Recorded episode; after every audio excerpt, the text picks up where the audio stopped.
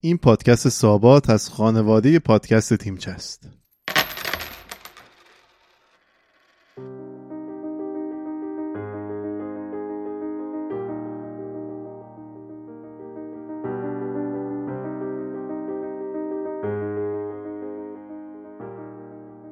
وقتی سیاستگزاران و دولتمردان چینی درباره اقتصاد فکر می‌کنن یکی از عمده اهدافشون اینه که کاری کنن بلایی که در سال 1990 میلادی بر سر اقتصاد ژاپن اومد برای چین اتفاق نیفته. در اون زمان مازاد سالها رشد سریع اقتصادی باعث شد حباب قیمت دارایی ها بترکه و بحران مالی دهه 90 همه کشورهای شرق آسیا رو درگیر بکنه و با خودش پایین بکشه.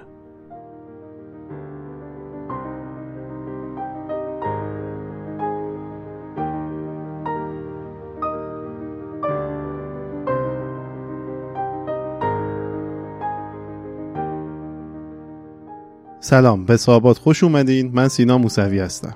سابا تو معماری ایرانی فضای سایهداریه که مردم در مناطق سردگرم برای فرار از سرما و گرما بهش پناه می بردن و, بعد از رفع خستگی و یه گفتگوی کوتاه با حاضری به مسیر خودشون ادامه می‌دادن. من در صحابات همین کار رو دنبال می‌کنم و هر بار موضوعی که به نظرم جذاب بوده رو در کمترین زمان ممکن برای شما تعریف می‌کنم. همونطور که گفتم موضوع این اپیزود در مورد شباهت ها و تفاوت های حباب مسکن 1990 ژاپن و 2021 چینه و درس هایی که حاکمان پکن در تلاش برای فرا گرفتن اون هستند برای اینکه از ترکیدن حباب مسکن تا جای ممکن فرار بکنن و دچار بحران اقتصادی نشن.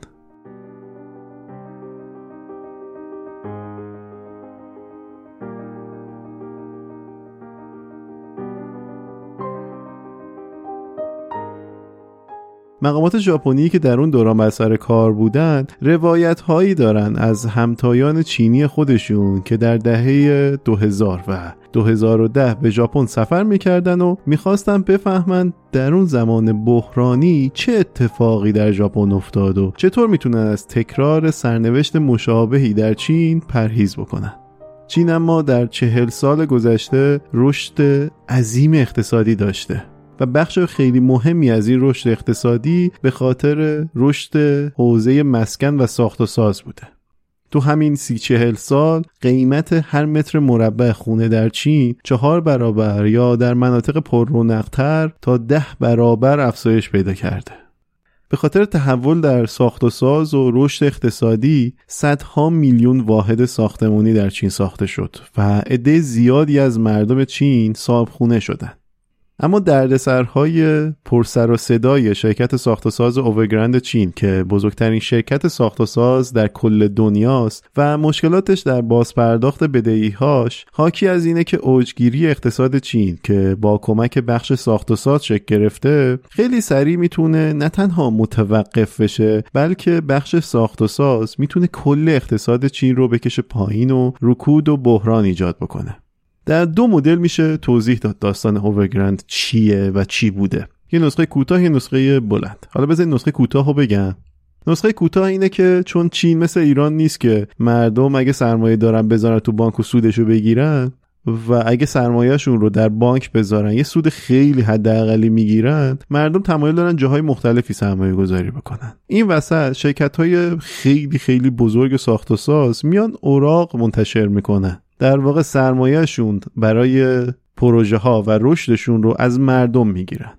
قبلا گفتم تو چند سال شما اگه پول بذارین تو این شرکت ها به خاطر رشد خیلی زیاد و چند برابری قیمت مسکن و ساخت و ساز کلی سود می‌کنین. در نتیجه به مدت 20 سال سرمایه به بخش ساخت و ساز سرازیر شده. مردم برای که سود بکنن می‌رفتن اوراق میخریدن و سر هر سال یا هر ماه با توجه به اوراقی که خریده بودن سود می‌کردن و شرکت ها بهشون سود می‌دادن. این وسط هم بانک هم کلی سرمایه گذاری کردن. منطقی هم بود این سرمایه گذاریشون به خاطر اینکه خب سود خیلی خوب می‌دادن. کجاست می‌تونستن سرمایه گذاری بکنن که اینقدر سود بهشون بده؟ حالا اوورگراند بزرگترین شرکت ساخت و ساز دنیا نیازمند چندین میلیارد پول برای پرداخت به پیمانکاراشه و البته مردم به عنوان سودی که از سرمایه گذاری دارن. اما چون دولت میترسید مشکلات این بخش کل اقتصاد رو بحران زده بکنه یه جورایی اجازه جذب سرمایه به این شرکت نداد تا فرایند ورشکستگی با کنترل خود دولت انجام بشه. اگه دوست دارین توضیحات بیشتر رو بدونین در مورد Evergrande که چه جزئیاتی داشت و چرا شرکت به این بزرگی یه دفعه 300 میلیارد دلار ضرر ثبت کرده پیشنهاد می‌کنم اپیزود اول پادکست خیلی خوبه. فارکست رو بشنوید. تو دقیقه 29ش تو اپیزود اول آقای دکتر قدوسی از داستان شکل‌گیری و دلایل بحران Evergrande و بازار مسکن چین صحبت می‌کنه و خیلی توضیحات کامل و جامعیه. من بعد از اینکه این اپیزود رو شنیدم اپیزودی که در مورد Evergrande رو گذاشتم کنار دیگه منتشرش نکردم به خاطر اینکه آقای دکتر قدوسی خیلی جامع و کامل توضیح داده. پیشنهادش می‌کنم که حتما بشنوین این اپیزود رو. برگردیم سراغ پادکست خودمون. بین ژاپن دهه 1990 و چین امروز تفاوت‌های خیلی زیادی هست. و همین ممکنه دلیل و نشانی باشه که چین امروز مسیر ژاپن دهه 90 و بحران اون رو نخواهد دید. در واقع هنوز چین فرصت داره وقت داره که از تجربه ژاپن درس بگیره و خودش رو آماده بکنه. اولین و واضحترین تفاوت اینه که ژاپن در سال 1990 خیلی ثروتمندتر از چین امروزه. با اینکه نسبت قیمت مسکن به درآمد در ثروتمندترین شهرهای چین مثل پکن و شانگهای و شنزن یکی از بالاترین ها در جهانه. اما درآمد چینی ها هنوز هم جا و پتانسیل زیادی برای رشد داره. اما در مورد ژاپن در سال 1990 اوضاع اینطور نبود. ژاپن در دهه 90 به بیشترین سطح درآمدی و سرمایه خودش رسیده بود. این ژاپن که دارم میگم منظور مردم و دولت ها حالا حتما فقط دولت نیست. یه نکته دیگه که وجود داره اینه که نرخ شهرنشینی در چین امروز 61 درصده. این عدد به وضوح پایین تر از سطحیه که در ژاپن در سال 1990 به اون رسیده بود که بالاتر از 95 درصد بود. در چین هنوز جا و پتانسیل زیادی برای مهاجرت به شهرها وجود داره و این به این معنیه که چین به خونه و ساخت و ساز بیشتری نیاز داره و رکود تو این صنعت ممکنه یه ذره فاصله داشته باشیم باهاش. دومین تفاوت هم در مورد نحوه سیاست گذاری هاست. تو دهه 70 و 80 ژاپن با آمریکا تو یه جنگ تجاری بود رسما چیزی که امروز هم بین روابط چین و آمریکا میبینیمش. اما توکیو سال 1985 با توافق پلازا در مورد نرخ تبادل واحد پولی موافقت کرد. تا قبل از این توافق همین توافق پلازا ژاپن به مدت چند دهه نرخ ارزش پول خودش یعنی ین رو به طور مصنوعی پایین نگه می داشت این کار چین انجام می‌داد این کار چرا انجام می‌داد تا اینکه ارزش صادرات محصولاش خیلی بیشتر بشه. یعنی رسما تولید کنندگان آمریکایی خواب رقابت با جنس ارزون ژاپنی رو نمی‌تونستن داشته باشن. چین هم دقیقا همین کار می‌کنه دیگه. شما می‌شناسین چین چجوری قیمت ها رو میاره پایین. از طریق کم کردن ارزش یوان به سطح خیلی مصنوعی. حالا با افزایش شدید ارزش ین که به خاطر توافق پلازا بود یعنی ژاپن مجبور شد به خاطر این توافق قیمت ین رو آزاد بکنه و دیگه پایین نگرش نداره. یه رکود نسبتا ملایم اما طولانی تو ژاپن به وجود اومد که هنوز هم که الان 2022 ایم درگیرشه. این وسط دولت های مختلف ژاپن با پایین آوردن متوالی نرخ بهره سعی کردن یه تکونی به اقتصاد بدن مردم و سرمایه گذارا رو تشویق بکنن که پول رو تو بانک نذارن و سرمایه گذاری بکنن. اما خب افتادن تو لوپ نرخ بهره پایین و یه جورایی هم چوب رو خوردن هم پیاز رو. نه اقتصاد از رکود خارج شد نه سرمایه گذاری ها بیشتر شد. رسما با بحران دهه 90 ژاپن مردم از ترس بحران دوباره سرمایه هاشون رو گذاشتن کنار و نهایتا اوراق قرضه دولتی می‌خرن که سودش خیلی خیلی کمه. اما قبل از اینکه به امروز برسیم تو دهه 90 این تغییر سیاست های نرخ بهره و تغییر سیاست های در واقع ارزش ین باعث کاهش سوداوری بانک ها شد و باعث شد که بر بانک ها برای جبران کم شدن درآمدشون مجبور بشن وام های خیلی زیادی بدن. نتیجه چی شد؟ همه چیز در ژاپن به شدت شکوفا شد.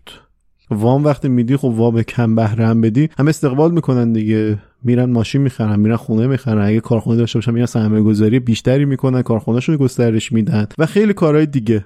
نه فقط املاک مصرف هم خیلی رشد کرد.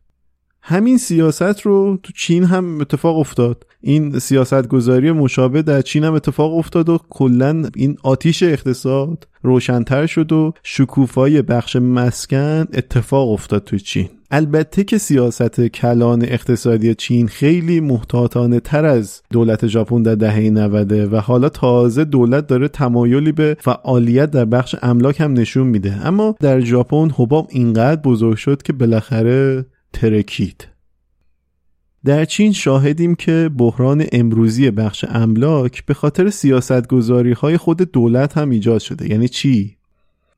دو تا موضوع داریم. توی چین زمین برای دولت. یعنی اگه کسی بخواد ساخت و ساز انجام بده بعد زمین رو از دولت بخره.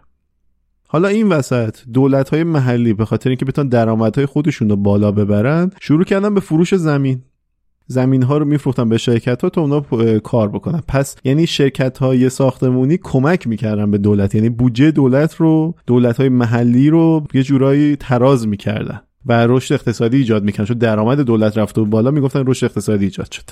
از طرفی بعد از یه مدتی که رسیدیم به الان دولت دیگه نمی‌خواد بذاره بانک ها به شرکت های مسکن وام بده یا بانک های در واقع مجموعه این شرکت ها پول در اختیار این شرکت ساخت و ساز قرار بدن.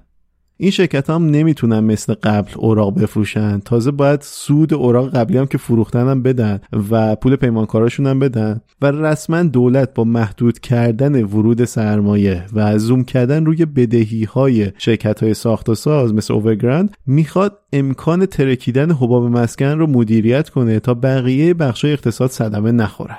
می‌خواد بره سمت مثلا خورده فروشی ای کامرس و خیلی چیزهای دیگه. می‌خواد که اقتصادش وابسته به مسکن نباشه. که اگه سقوط کرد مشکلی پیش نیاد براش. احتمالش هست چین به خاطر این موضوع دچار یه افول موقتی بشه یه بحران شدیدی رو اما به صورت موقت داشته باشه و بدهی های بزرگ بخش املاک گریبانش رو بگیره. اما احتمال اینکه شرکت اوورگراند سرنوشتی شبیه سقوط اقتصادی حباب ژاپن حباب مسکن ژاپن در دهه 90 پیدا بکنه خیلی کمتره. چون دولت و اقتصاددانا و سیاستگزارا خیلی حواسشون رو جمع کردن و سعی کردن جلوش رو تا جایی ممکن بگیرن و کنترل بکنن این اتفاق رو. با این حال شباهت هایی هم بین ژاپن 1990 و چین امروز وجود داره. اون چیه؟ نوعی از رشد اقتصادی و مدل رشد اقتصادی که داره به پایان خط خودش می‌رسه. رشد اقتصادی که وابسته به ساخت و ساز و تقاضای زیاد داخلیه. بزن توضیح بدم. جمعیت چین در رده سنی کاری یعنی کسایی که می‌تونن کار بکنن شروع کرده به افول کردن و کم شدن. این مشابه وضعیتیه که ژاپن در سال 1995 تجربه کرد. این افول در ژاپن همچنان ادامه داره و هر روز نیروی کار ژاپن کمتر و پیرتر میشه. در چین هم همین اتفاق داره میفته. حالا در اندازه هاش متفاوته اما داره این اتفاق میفته. در هر دو مورد الگوی توسعه مبتنی بر سطوح بالای سرمایه گذاری و انباشت دارایی های فیزیکی مثل همین خونه خریدن و چیزای این شکلی بوده. و این مدل رشد اقتصادی به نقطه بازده منفی و نزولی رسیده. تو سطح ملی یعنی کشوری اگه بخوایم نگاه بکنیم میشه گفت که چین هر مقدار مسکن که لازم داشته رو ساخته و اقتصاد هم وابستگی خیلی زیادی به بخش املاک خودش نشون داده. بنابر اونچه که کنت روگاف از دانشگاه هاروارد و یوان چن یانگ از دانشگاه سینگوا گفتن بخش املاک در حال حاضر تشکیل دهنده 29 درصد از تولید ناخالص داخلی چینه. خیلی عدد بزرگی ها وحشتناک بالاست. این عدد و درصد حتی از سطح اسپانیا در زمان اوج بخش املاکش در سال 2006 هم بالاتر رفته. اسپانیا اون موقع یه چیزی حدود 24 تا 25 درصد بود. اینکه چین بخواد بدون توجه به مسائل موجود و اتفاقاتی که الان داره اتفاق میفته رسما به راه خودش ادامه بده اشتباه خیلی بزرگیه. این کاری که ژاپن در دهه 1980 انجامش داد. گذاشتن همه تخم مرغا در سبد تداوم رشد اقتصادی سالانه 8 درصد. ژاپنی ها و دولت مرداشون روی موضوع حساب باز کرده بودن. سرمایه گذارها هم حرف دولت رو قبول کرده بودن و در واقع روی رشد اقتصادی سالی 8 درصد حساب باز کرده بودن. و این در حالی که چنین سطحی ممکنه ادامه داری چند سالی باشه اما همیشه هم قابل ادامه دادن نیست. بالاخره شرایط جامعه تغییر می‌کنه شرایط اقتصادی دنیا تغییر می‌کنه. در نهایت این سرمایه گذاری هایی که انجام شد و این نگاه مثبتی که داشتن به اقتصاد ژاپن با بحران 1990 و دهه 90 به فاجعه ختم شد. حالا در مورد چین هم همینه. هرچی چین دیرتر این درس های سخت رو یاد بگیره و یاد بگیره که چطور می‌تونه جلوش رو بگیره احتمال اون که به وضعیت فاجعه بار برسه بیشتره. زمان برای چینی ها و سیاستگزارانش و سرمایه گذارانش خیلی کمه. مرسی که این اپیزود رو شنیدین. منبع این اپیزود فاینانشال تایمز این مقاله از فاینانشال تایمز بود. سعی می‌کنم که توضیحات تکمیلی ترش هم بذارم و بازم برنامه بسازم در مورد این موضوع. خیلی موضوع جذابیه. اما پیشنهاد می‌کنم حتما این اپیزود فارکست رو که من گفتم بشنوین و خیلی دکتر قدوسی کامل توضیح دادن و کلا اپیزود فارکست یعنی کلا پادکست فارکست پادکست خیلی خوبیه و پیشنهادش می‌کنم که بشنوینش. وقتتون بخیر باشه. مرسی که همراه من بودین. تا دو هفته دیگه فعلا خداحافظ.